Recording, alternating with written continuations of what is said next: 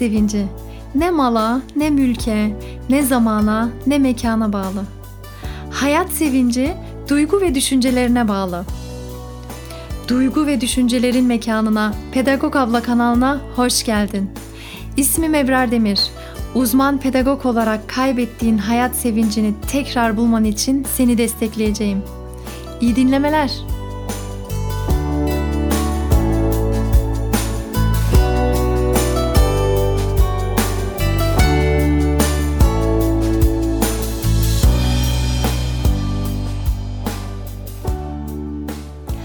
Merhabalar. Ben bu ses kayıtlarını size hazırlayana kadar neler çektiğimi, hangi aşamaları açtığımı bilmiyorsunuz tabii ki. Çünkü ara tatil var malum. iki hafta annemlere geldik ve ev dolu. ister istemez çocuklar var, ses yapıyorlar. E ben sakin bir ortamda nasıl çekeyim? Kara kara düşündüm. Sabah 5'te uyanayım dedim. Herkes uyuyorken ben kaydımı gerçekleştireyim, çekeyim dedim. Kalktım. Çektim ama aman Allah'ım daha sonra dinlerken böyle bir 10 kere esnemiş olabilirim.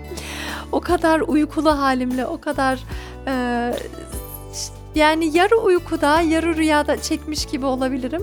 Dedim ki yok yok ben bunu böyle paylaşamam. Ben en iyisi bir daha çekeyim ve öğlen oldu şimdi. Çocuklar filmini izlerken ailenin diğer üyelerinin de işi varken ben hemen bir odaya çekildim ve her şeye rağmen çekmek istedim. Sonuçta her hafta çok çok değerli bir sürü konular var. Yani yazık olacaktı şimdi bir haftayı boş bıraksaydım. O yüzden her haftamız dolsun güzel şeylerle inşallah. Eşler evlendikten sonra o yeni evli olmanın heyecanıyla birlikte, sevgisiyle birlikte sorunları bir şekilde çözebiliyor. Çünkü sevgi çok ağır basıyor. Tabii ki uyum sürecinde ufak tefek tartışmalar, kavgalar belki daha fazlası da oluyordur ama o sevgiyle birlikte, o um, yeni olmasıyla birlikte bir şekilde aşabiliyor insan. Ama zaman geçtikçe değersizlik hissi gelebiliyor, terk edilme korkusu başlayabiliyor, küçüklükte yaşanmış olan şeylerin birden böyle bir ayağa kalkması söz konusu olabiliyor. Birden e, tanıyamayabiliyorsun eşini ve parasızlık, maddi sıkıntılar gelebiliyor ve dünya hali bir sürü dertler insanı bu süre içerisinde e, karşılayabiliyor ve bu sorunlar anında konuşulup halledilmedikçe çözülmeyen sorunlar birikiyor, birikiyor, birikiyor ve bir tuğla taşı olarak düşünürsek üst üste geliyor bu taşlar, üst üste geliyor ta ki eşinle aranda bir duvar oluşana kadar ve hiçbir şekilde onunla anlaşamaya anlaşamamaya kadar. Bu sefer de ne diyorsan bir şekilde karşıya ulaşmıyor dediklerin veya onun söyledikleri sana ulaşmıyor ve bir çıkmaza giriyorsun. Çıkmaz yoldaymış gibi hissediyorsun. Bu da ciddi bir tehlike aslında aile ortamında. Çünkü e, evde huzur yoksa, aile üyeleri evde kabul görmüyorlarsa, e, oldukları gibi her haliyle kabul görmüyorlarsa, ihtiyaçları giderilmiyorsa bir boşluk oluşmuş demektir. Bu boşlukta dışarıda giderilmeye çalışılacak. Bu da aileyi yıpratan şeyler işte. Bana mesela telefonda ya da e, yorumlarla, maillerle şunu söyleyenler çok oldu. Hocam benim çocuğum çok sıkıntılı ya da üç çocuğum var, üçü de sıkıntılı, üçü de sorunlu hocam falan deniliyor. Oysa sorunlu olan, sıkıntılı olan çocukların değil, sıkıntılı olan, sorunlu olan sensin ve eşin ve ailedeki o iletişim. Bunlar sıkıntı ve bu sıkıntılar çocuğa da yansıyor. Araştırmalar şunu gösteriyor şu an. Mesela bir fiziksel bir yara var ya hani mesela bir elin bir yere takıldı ve kanadı diyelim.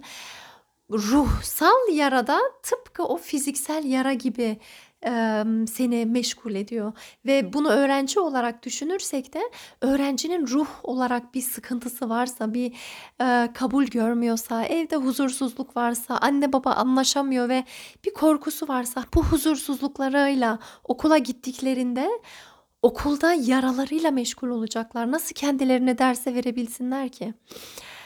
Bu sebeple bu sorunların giderilmesi gerekiyor ve ben şu fikirdeyim bu sorunlar iletişim becerilerinin gelişmesiyle birlikte düzelebilir.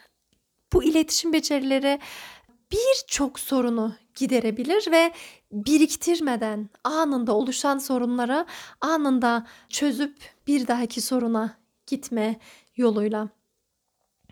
Ve eşler arası iletişimi güçlendirmek için bugün üç şeyi hatırlatmak istiyorum sizlere. Birincisi ben haklıyım tavrından vazgeç. Hakikaten bu büyük bir sıkıntı. Çoğu zaman böyle kendi küçük dünyamızdan yola çıkarak sadece kendi duygu ve düşüncelerimizi göz önünde bulundurarak bir sürü kurallar koyuyoruz ve bir sürü dert açabiliyoruz başımıza ve bunun farkında olmadan bile. Bu sefer sürekli bir hakim rolüne bürünüp sen böyle yaptın, sen bu hatayı yaptın, sen şöyle yaptın, bunu böyle yapma gibi bir role bürünebiliyoruz ve gerçekten korkunç bir rol oluyor. Oysa herkesin, her bireyin ayrı duygu ve düşüncelerinin olduğunu gerçekten unutmamamız gerekiyor bir Facebook'ta bir resim görmüştüm. Ortada bir sayı var ve sağında solundakiler bu sayıya bakıyorlar. Sağda oturan diyor ki bu yerdeki sayı 9 diyor. Diğer tarafta oturan diyor ki hayır diyor ya bu 6 işte görmüyor musun? Hayır 9, hayır 6 kavga ediliyor ve e, bu şunu çok güzel gösteriyor. Bir olay olduysa eğer o olaya hangi açıdan baktığına göre verdiğin değer değişir ve sadece sen haklı değilsin işte başkaları da yaşantılarından dolayı bir bakış açısı oluşturmuş ve o bakış açısıyla o olaya bakıyor ve o da öyle değerlendiriyor işte. Bu sebeple hakim evde küçük hakim oynamak rolü gerçekten sıkıcı olabiliyor bazen. Ben bir ara ben de ciddi ciddi böyle evde sürekli kim ne yanlış yapıyorsa onun peşindeydim ve bir tane yaşantım var. Onu sizlerle paylaşmak istiyorum. Geçti aradan bir 5-6 yıl ama bir hafta sonu eşimin kuzenleri bizi ziyaretimize geldiler ve oturduk akşam çay keyfi yapıyoruz işte sohbet ediyoruz falan derken o aralarda eşimle bir türlü anlaşamadığımız bir olay vardı. Dedim fırsat bu fırsat. Hemen aldım ele. Dedim ki benim de böyle böyle böyle bir derdim var arkadaşlar. Böyle oldu işte böyle oldu falan. Anlattım derken kuzenler dinlediler. Aa, tabii ki haklısın Ebrar dedi. Sen haklısın dediler. Hepsi hem fikirdi. Ebrar haklı. Ondan sonra neyse birisi dedi ki ya belki bir Ferit'i de dinleyelim yani. Onun da bir fikri vardır bu konuyla ilgili. Bir de o anlatsın bakalım ne diyor. Sonra eşim anlattı işte kendi açısından olayı ele aldı ve anlattı. Sonra yavaş yavaş hmm, Ferit de haklıymış canım sesler duymaya başladım.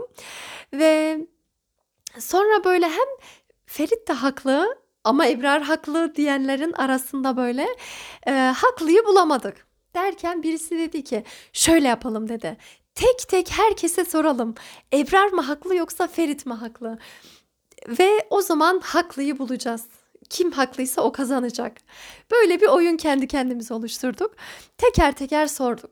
Sence Ebrar mı haklı, Ferit mi haklı falan. Tek tek geçtik. Varız böyle bir 10 hatırlamıyorum 10-12 kişi vardık. Sonuç yine bize bir adım bile ileriye gidemedi, götürmedi. Çünkü %50 Ferit, %50 Ebrar haklı çıktı. Kala kaldık. Ve artık geç oldu tabii. Yatma vakti geldi. Birisi orada dedi ki Tamam ya sen de haklısın o da haklı derken gecemizi bu şekilde bitirdik ve sonra tabii iki gün daha bizdelerdi. Bu espri üstüne espri sen de haklısın o da haklı. E sen de haklısın sonra biri bir şey sen de haklısın falan. Bu şekilde ilerledik. Şaka olabilir belki ama gerçekten hayatımızda bu şekilde. Gerçekten bu şekilde ilerliyoruz yani hani herkesin farklı bir fikri var işte olaylara karşı bu bakış açılarına da saygı göstermek şart. Benim hatırlatmak istediğim olay da burada şu. Ben eğer bir tartışmaya başlıyorsam eğer niyetim ne? Gerçekten karşımdakini ne kadar haksız olduğunu yüzüne vurmak mı? Yoksa bir derdim var. Bu derdin çözülmesini istiyorum mu? Bununla ilgili Hazreti Ali'nin çok çok güzel bir yaşantısı var. Bir savaş anında elinde kılıcı bir tane adamı eee, işte yere atıyor ve tam kılıcıyla vurmak üzereyken adam Hazreti Ali'ye tükürüyor. Bunu gören Hazreti Ali birden adamı öldürmekten vazgeçiyor ve tekrar savaş alanına dönüyor. Eee, sonradan soruyorlar Hazreti Ali'ye ya Ali sen neden o adamı öldürmedin diyorlar ve Hazreti Ali'nin cevabı şu oluyor. Ben Allah için onu öldürecektim ama o bana tükürdüğünde Allah için değil, kendi nefsimi tatmin etmek için onu öldürmek istedim ve nefsime uymak istemediğim için onu öldürmekten vazgeçtim.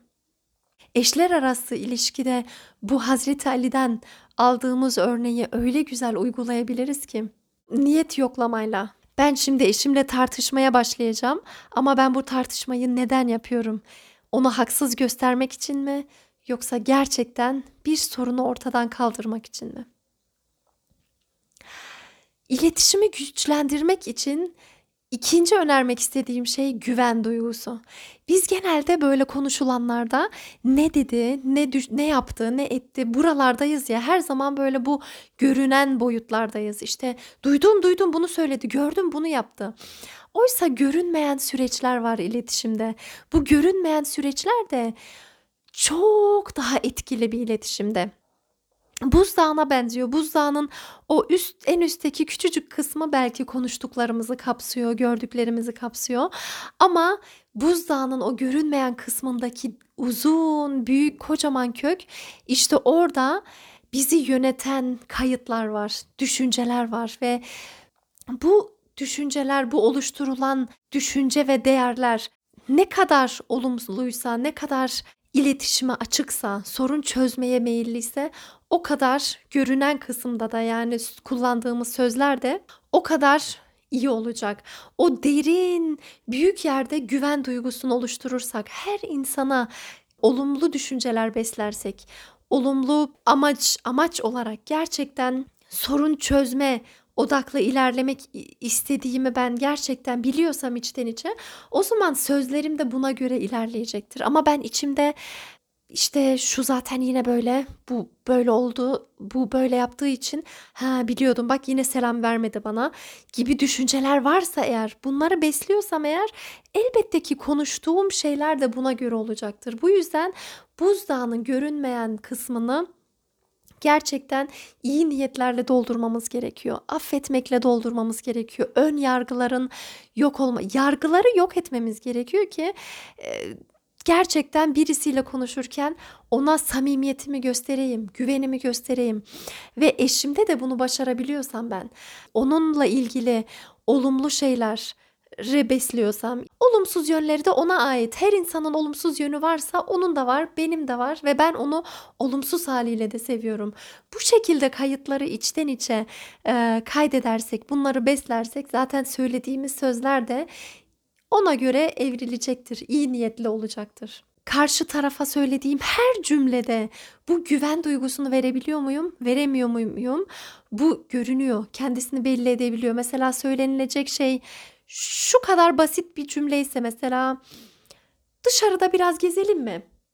Bu cümleyi söyleyeceğim ya.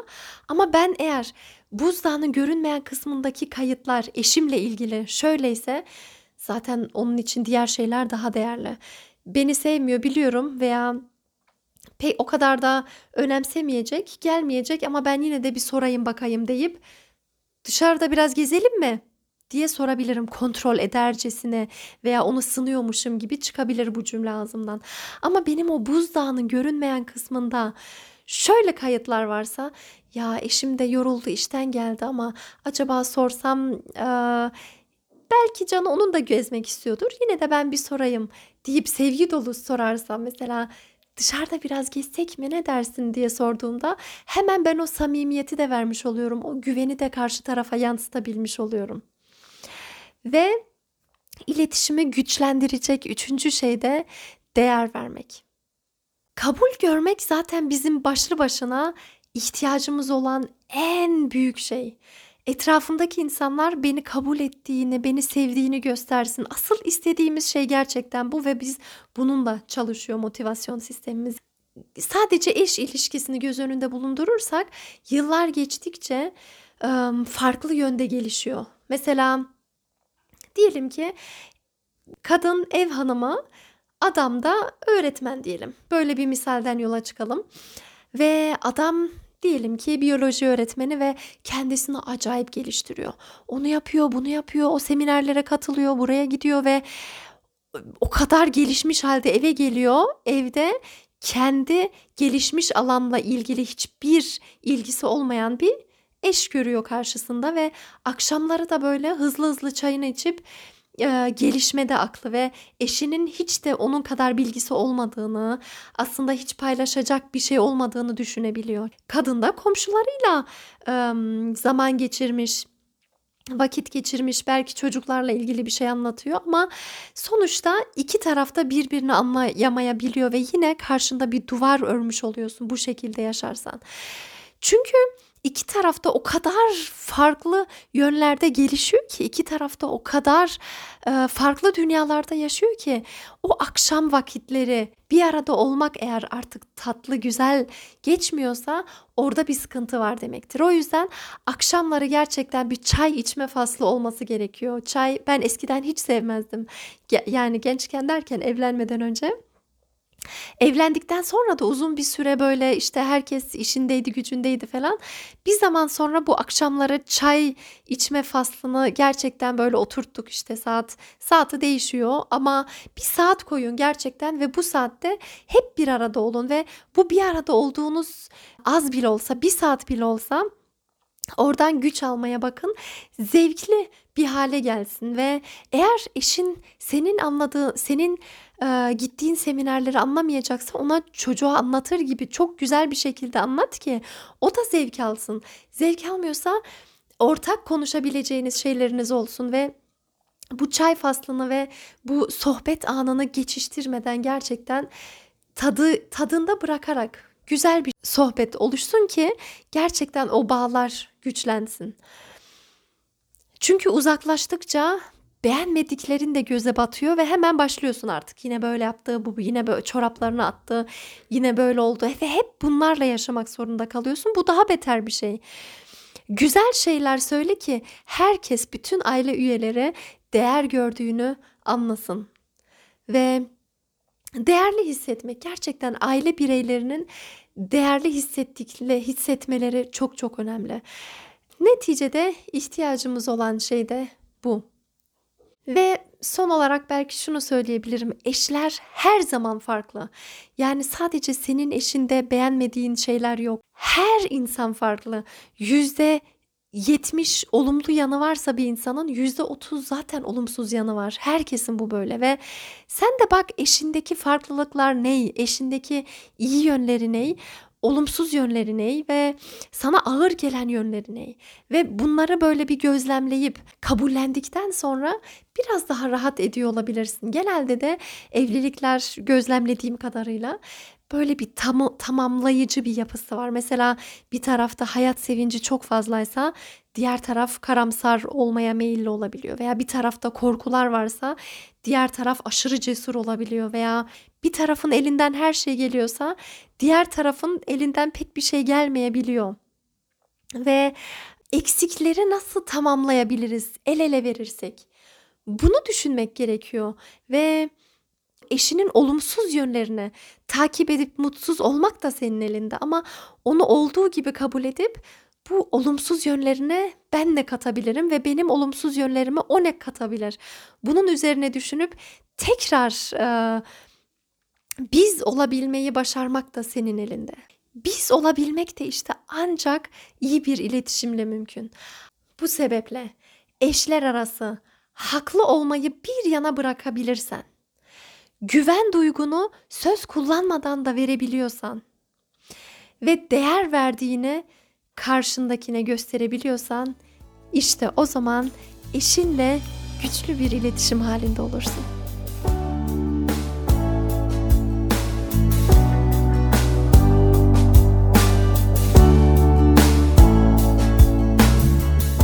Beni dinlediğin için çok teşekkür ederim. Bu vesileyle gönderdiğin mail olsun, mesaj olsun, yorumlar olsun hepsi için çok teşekkür ederim. beni çok mutlu ediyorsunuz ve şu an sürekli içerik üretme halinde olduğum için sizden gelen geri bildirimleri çok önemsiyorum. Hatta önemsemekten e, ziyade geri bildirimlere ihtiyacım var. Çünkü geri bildirimlerden güç alıyorum. Geri bildirimlere göre ilerliyorum. Geri bildirimlere göre e, yeni konular oluşturuyorum. Bu sebeple tekrar tekrar çok çok teşekkür ediyorum. Instagram ve Facebook üzerinden takipte olun ve beni geri bildirimsiz bırakmayın. Hayırlı günleriniz olsun, hayırlı cumalarınız ve hayırlı haftalarınız olsun. Sevgilerimle Ebrar Demir.